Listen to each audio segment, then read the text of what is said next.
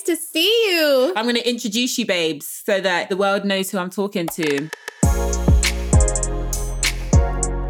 Hey everyone, it's Leomi Anderson, and of course, you're listening to my podcast, Role Model. Today, I am joined by an absolute diamond. First and foremost, she's a wonderful human being, literally one of the nicest people that I have ever met. She's a fellow original face of Fenty Beauty, a film producer, and an amazing friend to me. It's my girl, Halima Aden. We talk about growing up at Kakuma, a refugee camp in Kenya, then moving to USA. When we left Kakuma refugee camp, we landed in a place called uh, St. Louis, Missouri, and they put us in the ghetto. In the ghetto, toe. We go in on the ugly side of modeling. You mean to tell me you couldn't afford to just do curtains, give these girls and boys privacy to change? Like I was shocked because it kind of cheapened the industry for me. I'm not gonna lie. And we discuss that well publicized exit from the modeling industry while she was at the peak of her career. Somebody needs to show the fashion industry a taste of their own medicine. Like, thank you for my coins. I bought a home, but peace out. I'm moving on to bigger and better things. This is Halima Aden. Hi, baby. Hi, Leomi. hey, girl. I am so happy to have you on Role Model. We have to catch up. And you already know, like, we have a lot to talk about. I've been messaging you and voice noting you and telling you how much I support everything that you've been doing. And I'm so glad that you agreed to come on my podcast. Another day is here and you're ready for it. What to wear? Check. Breakfast, lunch, and dinner? Check. Planning for what's next and how to save for it? That's where Bank of America can help. For your financial to-dos, Bank of America has experts ready to help get you closer to your goals. Get started at one of our local financial centers or 24-7 in our mobile banking app. Find a location near you at bankofamerica.com slash talk to us. What would you like the power to do? Mobile banking requires downloading the app and is only available for select devices. Message and data rates may apply. Bank of America and a member FDIC. Let's take it back. You are Somali, but you grew up in a refugee camp in Kenya called Kakuma. Can you just talk to me about the biggest culture shocks you had when you moved to Minnesota when you were six? When we left Kakuma refugee camp, we landed in a place called uh, St. Louis, Missouri. And okay. they put us in the ghetto. In the ghetto, toe.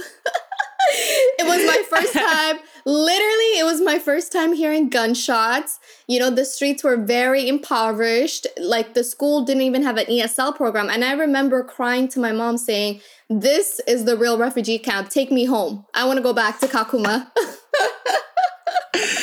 I'm so dead. I'm you so know? dead. Oh it's my like god. New York. You you visited New York many many times and you know sometimes yep. depending on which street you're on, it's it's literally a refugee camp, you know? And I I mm-hmm. don't say that just to say that, but I think what's so sad is like, you know, people don't realize we have refugees in America, but we don't call them refugees. We just call them the homeless population, and they're mm-hmm. everywhere. Yeah, displaced people are everywhere, and in LA as well. It's really it's gotten so much worse here as well, and so I can't even imagine like thinking that I'm about to turn up in some amazing like mansion, this that. So when did you make it to Minnesota then if you were first in St. Louis? So my mom after like 7 months realizing that, you know, we weren't being educated, the school was very impoverished. They didn't have an ESL program and an English immersion program for children or people who, you know, English isn't their first language, so they're learning.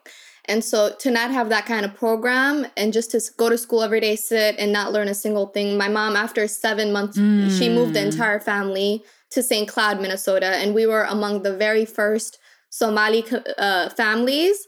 And so that with that came like mm. its own set of unique challenges and like fitting in and you know assimilating because that's what we thought we had to do. How did you kind of navigate that being in a completely new country and not knowing the language, um, who would you say was your biggest support and how did you adapt? You know, I have to give Minnesota props and I'm so loyal to the state because in a lot of ways they they saved our lives. You know, they took us in. It was my home away from home. I always consider Kakuma to be my first home, my forever home. But Minnesota, it gave me a sense of community. Um, we were met with teachers who provided us with ESL, ELL, who would stay back and, you know, tutor me, pull me out of recess to do homework because they knew, like, my mom would show up to the elementary school every single day, but they understood she doesn't speak the language, she's illiterate. So she can't help me at home with the homework. So they put made the effort to, you know, be my second parents. And so that's why even today, like, uh, you know, when modeling came, I was like, I'm not moving to New York, to Milan, to no fashion community. I am staying right here in Minnesota, the state that has given my family and I so much. And it is a liberal state. So a lot of, you know, our taxpayer hard-earned money goes towards these programs, goes towards paying our teachers, goes towards, you know, our public schools. So it's my relationship with Minnesota, it's deep. It's like I'm not going nowhere. This is my forever home. Oh, see, that's so amazing. And it's nice to hear that kind of story about, you know, actually having support from, you know, immigrating from another country because I feel like there's not we don't get to hear that many positive stories. So that really does like warm my heart. Would you say that traveling and being an immigrant kind of prepared you for the world of modeling in a way. Yeah, I think even my childhood, even in that refugee camp in Kenya, you know, my first headshot I was taken in the camp. You know, uh, they would come sometimes bring accompany celebrities to come visit, take photos, and so even in my childhood, I feel like it prepped me for my modeling career. And then Eh, which you know later on like as i was reflecting i was like oh my god since day one like literally it's kind of dehumanizing to have a photo taken of you and then be used as an object basically and then move on to the next kid. And kind of modeling for me was kind of like that too where it's just image image image photo photo photo on to the next but I think being an immigrant definitely helped me be more versatile and I was able like I'm good with change because all my life like I, I would get comfortable in one situation, one environment.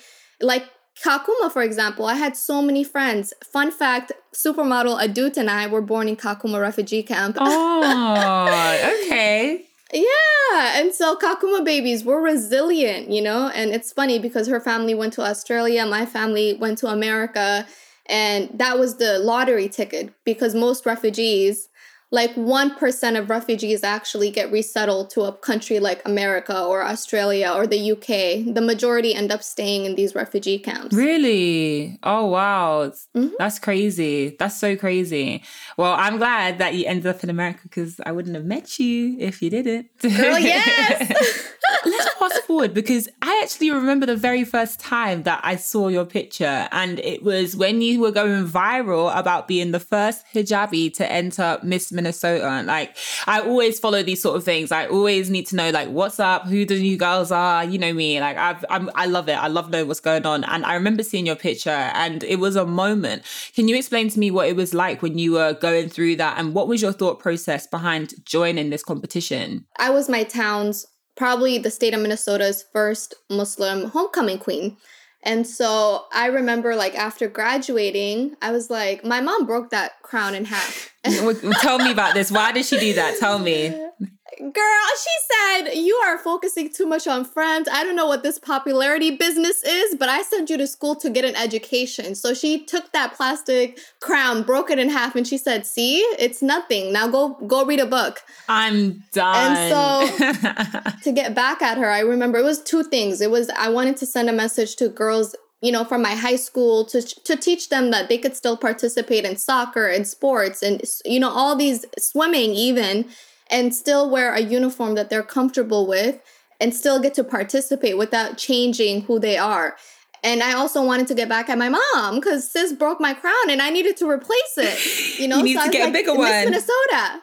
I need to get a bigger one. and so that was kind of like my thinking naively, you know, at 18 years old. I was like, I'm going to get back at my mom. But I'm African. I can't talk back to yes. my mom. I can't say, hey, you hurt my feelings when you broke that crown. I actually worked hard to be liked by all my friends and you know to put myself out there. And it's a huge deal that the my student body picked me and and you just kind of ruined something that was very special. Like i can't have that kind of conversation with the woman who raised me sacrificed everything to raise us in some of the world's toughest environments. Like you know my mom is like the one thing i don't play about. So i was like i gotta get back at her in a way that she doesn't even know I am getting back at her.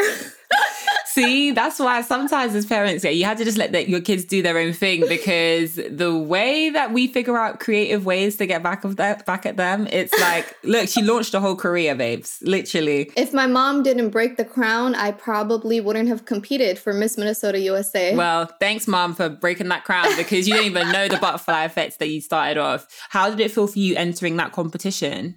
I had a lot of butterflies because I was like, oh my goodness. Because A, like my mom didn't fully approve. She's like, why are you competing in this kind of, you know, pageant? And I was like, well, that's my message. You know, the platform is all about being confidently beautiful. And I don't think, you know, I think it'd be a disservice that they don't have somebody who's look who looks like me, who dresses more modestly on that stage. And I feel like young girls in our community could really, you know, benefit from somebody like me going out and trying something so out of the sphere of things that you see hijabis participating in.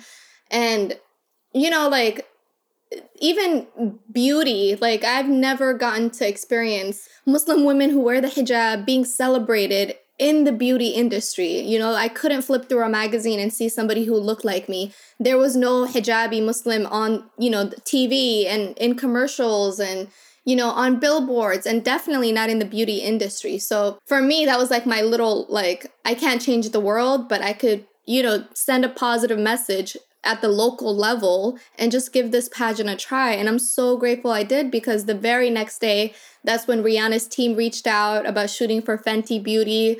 That's when I got to meet yes. you in LA along with Slick Woods, Duckie Thot. And I just remember, like, I don't know about what your fo- first photo shoot was, but for me, I was like, oh my God, look at A, all these beautiful women of color, like from all different walks of life. And immediately I was like, okay, this industry, it, it is for me. And that was like, I'm so grateful that that was my first experience because yeah. had it been, had it been some of the other stuff I've done, it would have been very intimidating because I have been on photo shoots and on the runway where I was literally the only one. And it's not a comfortable feeling because you're like, wait a minute, I, I don't know if I exactly. And oh, honestly, what a dream job to walk onto the set of for your first job because I don't even remember my first shoots, like my first test shoots, anyways. I just looked like a hot mess. The makeup was probably just absolutely terrible. But my first job, job, I don't exactly remember, but I know for a fact that I was walking into a space where like I really was the only black person, period. So shout out to Rihanna, obviously, and the Fenty team for, you know, being so inclusive because people don't realize how that it affects us. It, it does affect us when we walk into a space and we're the only ones of color. It does affect us when we feel that we are a minority and that we are so different and we get treated differently. And as much as people don't, you know, they don't try necessarily always to treat us differently, some people it's subconscious, they can't help it. And yeah, so I'm so thankful to Rihanna and the team as well for having us and making us feel good about ourselves. And boy, I'm glad that she made you feel that the industry was roses and all that because afterwards everything went a little bit, ooh. You come on now because you signed with IMG. Tell me what you f- first thought it was going to be like. Okay, first of all, major, major shout out to Ivan Bart. He's the president of IMG Models. And I can genuinely say, like, that first meeting with my agency, it was four hours long. My agents actually listened to me, got to know me. Good. It wasn't just like, hey, we're signing a hijabi, like, let's go. They were like, what? Contractually, too. Like, I, I don't know about you, Leomi, if you ever had to include something in, in some of your contracts, but for me, I had to include a hijab clause saying that, A, no man is going to be touching me nor styling me. Uh, I would always travel with a female companion for my team. And basically, I would always be provided a little black box to change in. Because, you know, I was shook when I first saw how the industry works. Like, that was something that never sat well with me. The fact that you have these young women and men having to dress in front of the public, in front of media personnel, I get it. It's busy. It's boom, boom, boom, boom, boom. But you mean to tell me you couldn't afford to just do a curtains, give these girls and boys privacy to change? Mm-hmm. Like I was shocked because it kind of cheapened the industry. Oh yeah. I'm not gonna lie. I was like, I could go to J.C. Penney. I could go to Walmart and there's private bathrooms with each gender. Like, you know what I'm saying?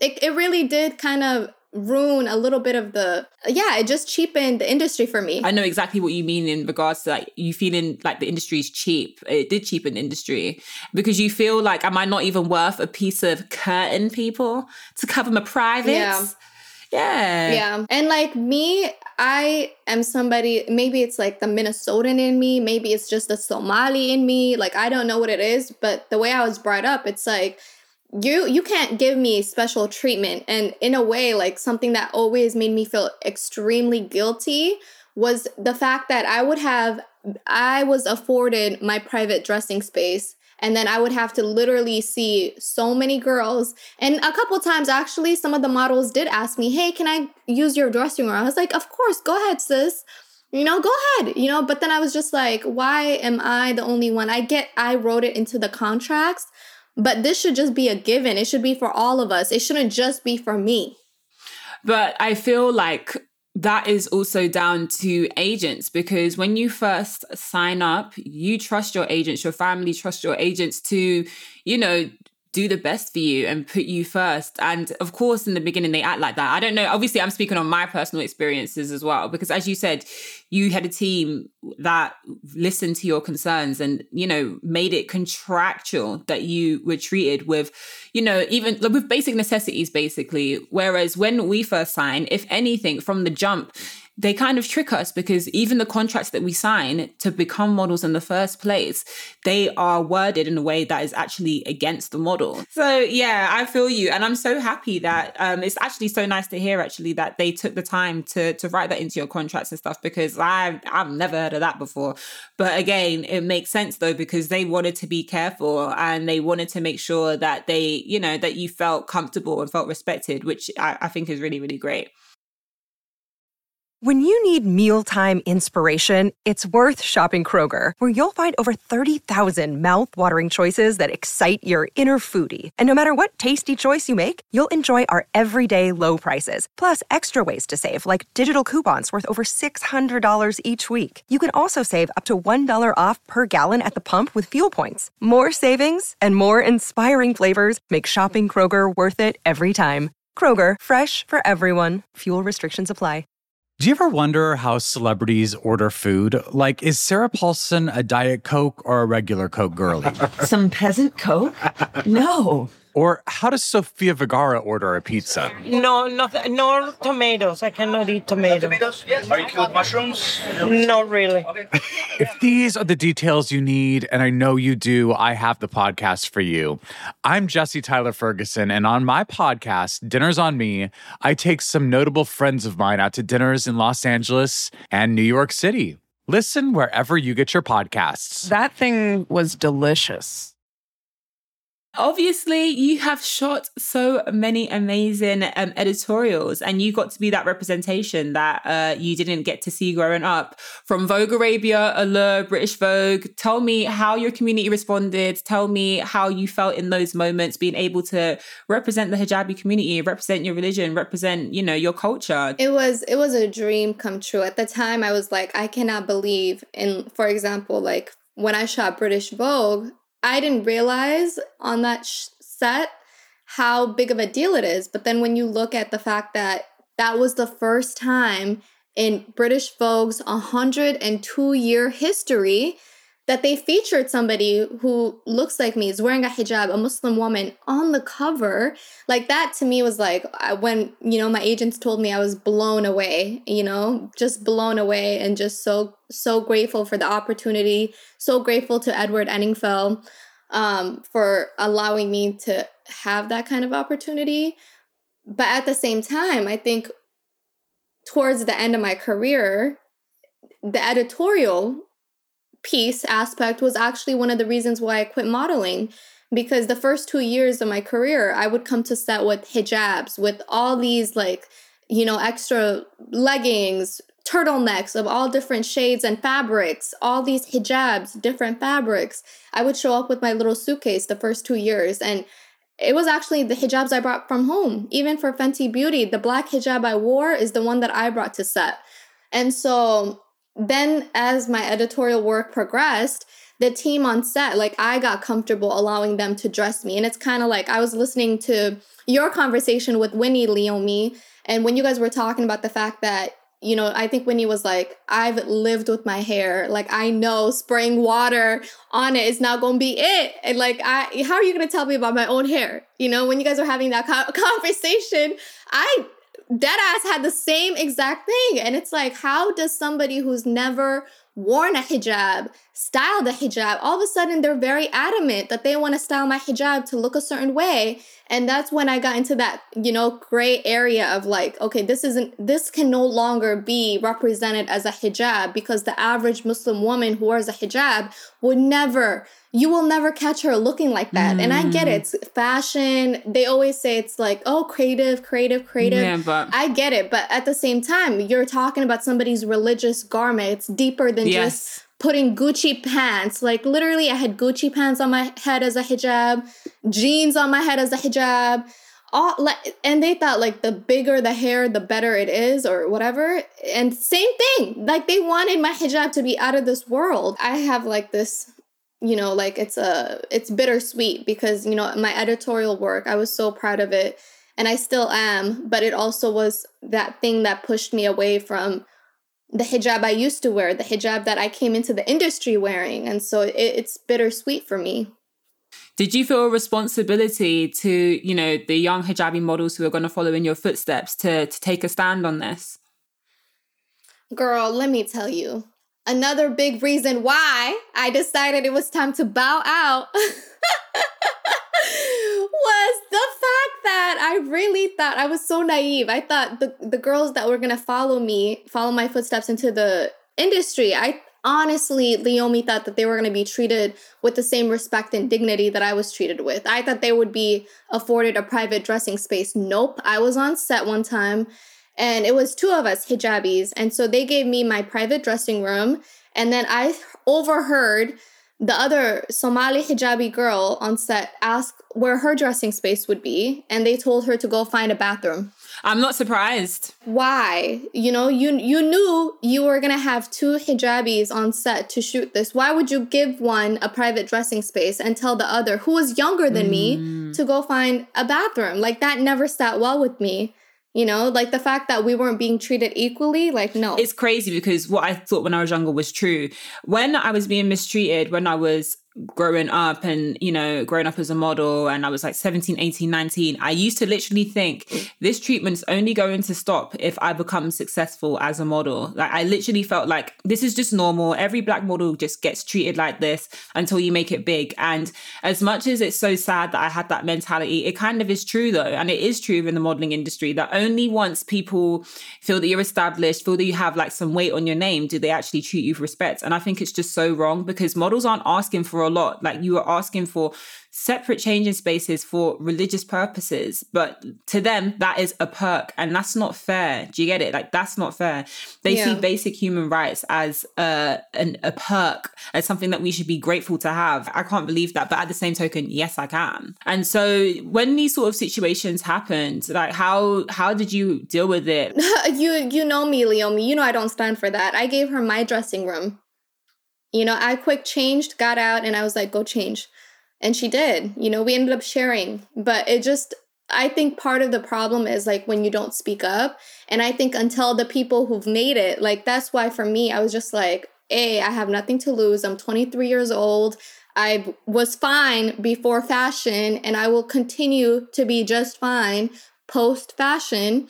But I think for me, I just, I hope that girls, especially the young models that are like following into my footsteps, I hope that they recognize like if I was able to speak up, like I sacrificed my career so that you could feel comfortable to say, hey, I need a dr- private dressing space. You know what I'm saying? Like, I hope it didn't go to waste. And I hope, you know, like girls actually know that they can speak up and I think it, it's also our responsibility, you know, to the girls who have worked in the industry for years, have accomplished so much we need to also speak up and say this isn't right this you know should be changed and i think until like more girls who are established come out and, and speak up and stand up i feel like you know, because it's intimidating. It I'm glad I came from Minnesota. My mom was like, make it as hard as you can for them. Yes, uh, she was like, you're not moving to New York. You're not doing this and this. And I thought, I thought that was gonna be like a done deal. You know what I'm saying? When I was first starting out, I was five, five and a half with braces straight out of high school. Girl, I was a nobody. and I still walked into that agency and I was like, these are my criteria. Yeah. These are my, you know, like requirements. You want to work with me? Here are my conditions.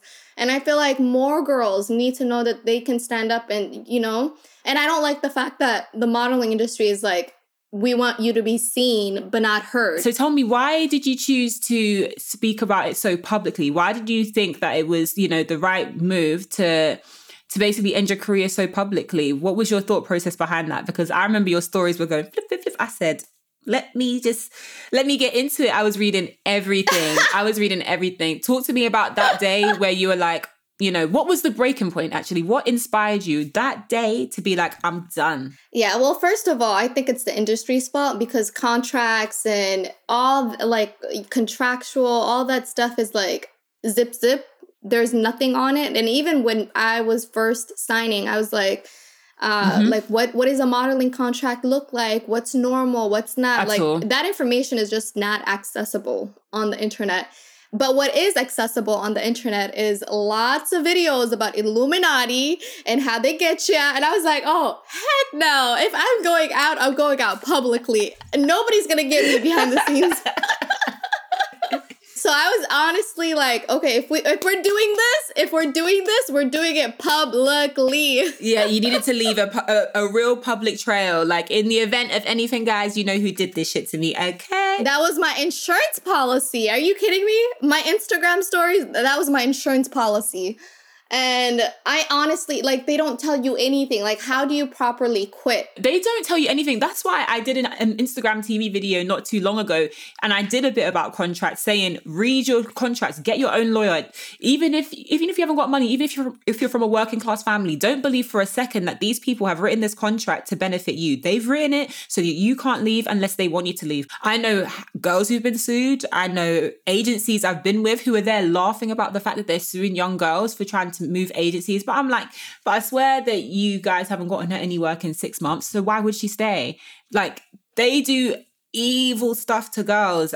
Evil. It's evil sometimes. They are. And honestly, you asked me what the breaking point was, and it was an mm. analysis that I, an observation that I noticed. I was like, you know what?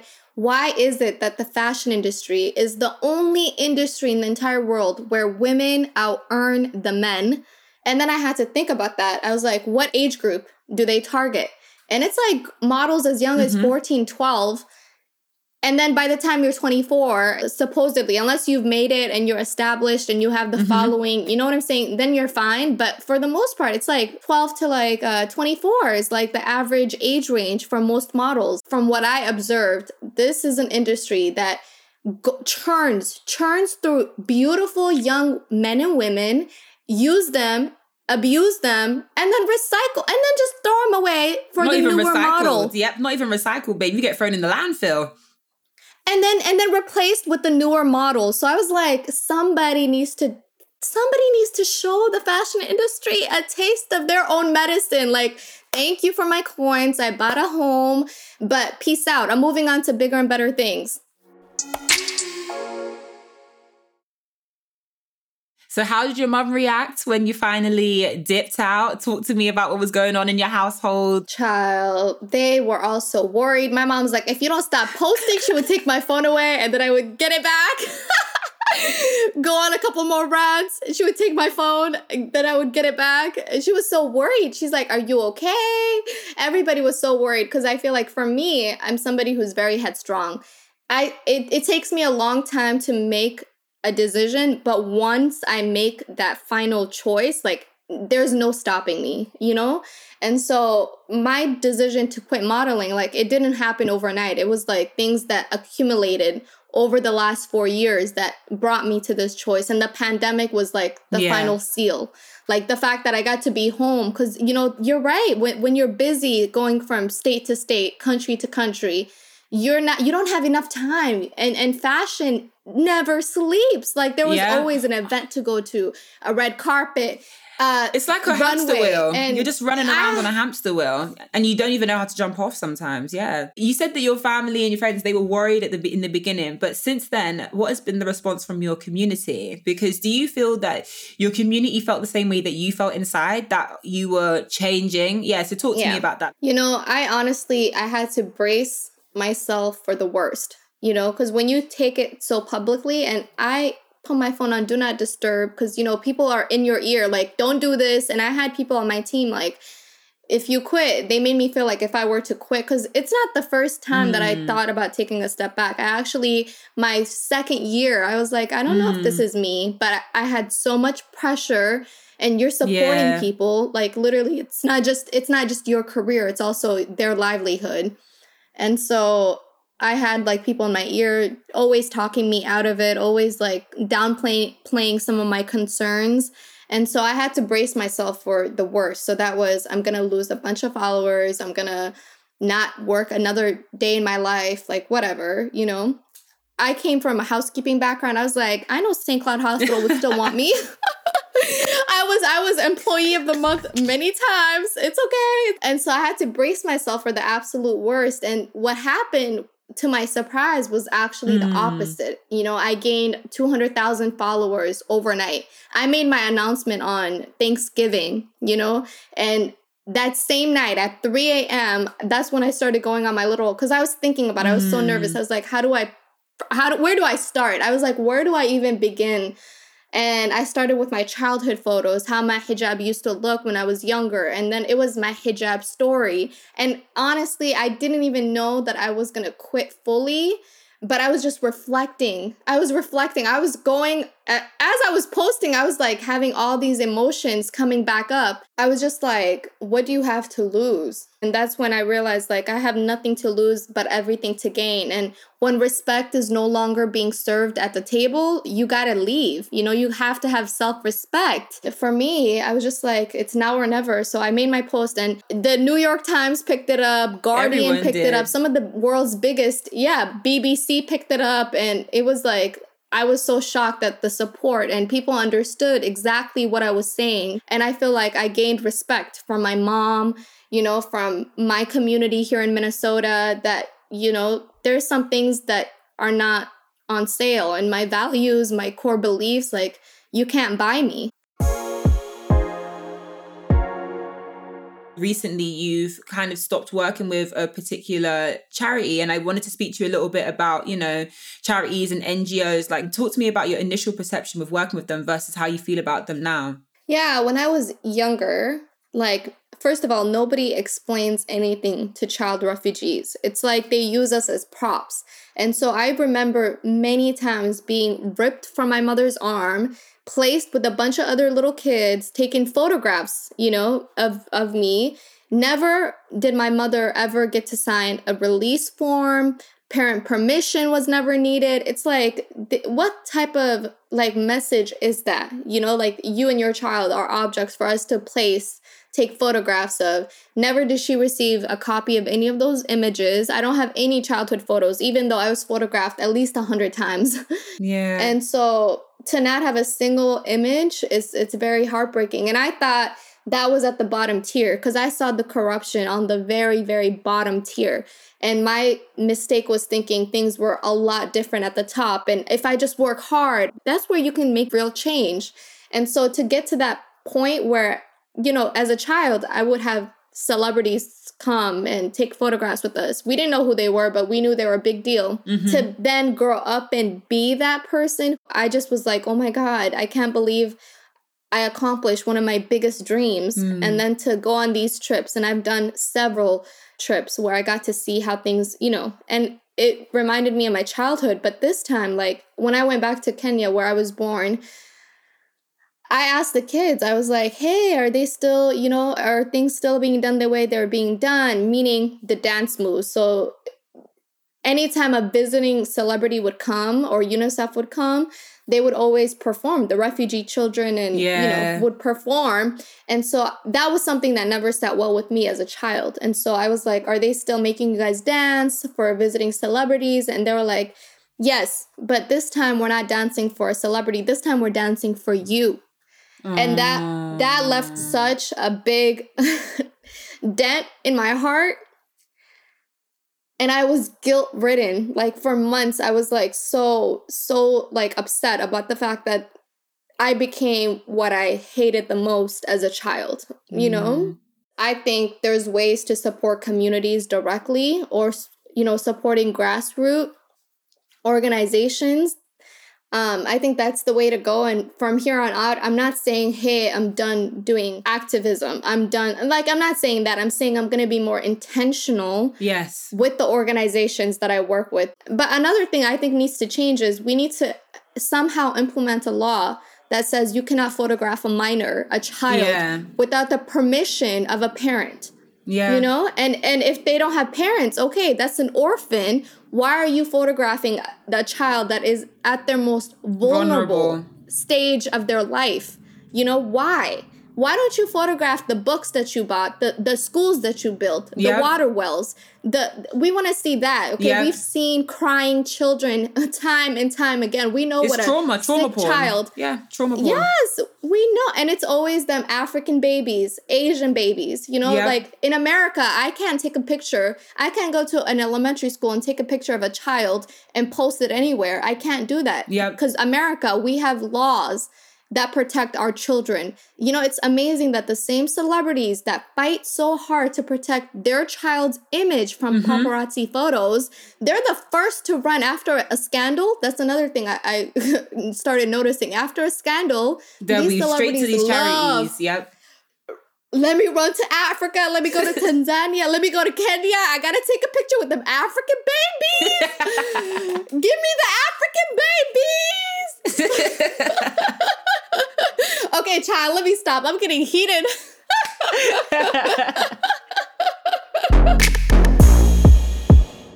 This is insane. When I read this, I was like, hold the phone. You have just executive produced a film called I Am You, which tells the story of a refugee's journey. How did that come about? And what was it like being behind the camera? Girl, behind the camera is where it's at. Like that is true power. but I I actually got to work with Sonia Nassery Cole, who is the film's uh, creator. And she's a woman, Afghanistan woman, and she traveled to all five countries Greece, Turkey, Afghanistan, Iran, and Germany. So five countries she traveled to, and she was in charge of a crew of a hundred men, like get- leading them. And so this is like the true true life story of what refugees have to go through to find safety. And I think it's just I will continue to talk about the refugee crisis. You know, I was a child refugee until I'm blue in the face, but you know, to have a visual tool like a film to actually show people, I think it's going to invoke empathy. And it's again like people getting to realize like nobody, no parent would ever put their child on a boat to ship them somewhere if it was not a matter of life or death. A hundred percent. Did you learn anything about yourself working on the film that you didn't know before? Or, you know, did it open your eyes and evoke kind of any memories that you'd forgotten? It did. It was very emotional because it mm. brought back. But you know, I was born in Kakuma, and so it was 66% women and children. So I never got to experience what it was like to flee war. You mm. know, that was Yeah. my mom's story, fleeing the Somali civil war. So it made me have empathy for her journey and what she had to go through. What advice would you give your 17 year old self? Well, I guess it worked, so why not? Um, don't change yourself, change the game. I flipping love that. You need to get these slogans on a t shirt, mate. I swear to you. But sadly, this is all that we have time for today. But thank you so much for coming on Role Model. You know that you're one of my biggest inspirations and one of my truest friends that I've met in the industry. So thank you for sharing your words with us today. Thank you so much, Leomie. The pleasure was all mine, sis. Role Model is a Something Else production, produced by Harriet Wells. Additional production from Steve Ackerman. The executive producers are Claire Solon and Chris Skinner. Special thanks goes to Ellen McLeod, Charlotte Tahira, Camilla Baden, Jesse Donnelly, Emma Lansden, and Mark Rivers. The sound engineer was Gulliver Tickle. Next time on Role Model. At the same time, when I got into sport, like I just excelled and I was mm. gifted with the abilities and it was something that I just knew like this was for me. Like this was this was my avenue. This is what no matter what sport it was, it was basketball, baseball, football, soccer, or football as you call it. Football, yeah. You know I mean? like it no matter what sport it was, I could have I could have done any one of those at the highest level.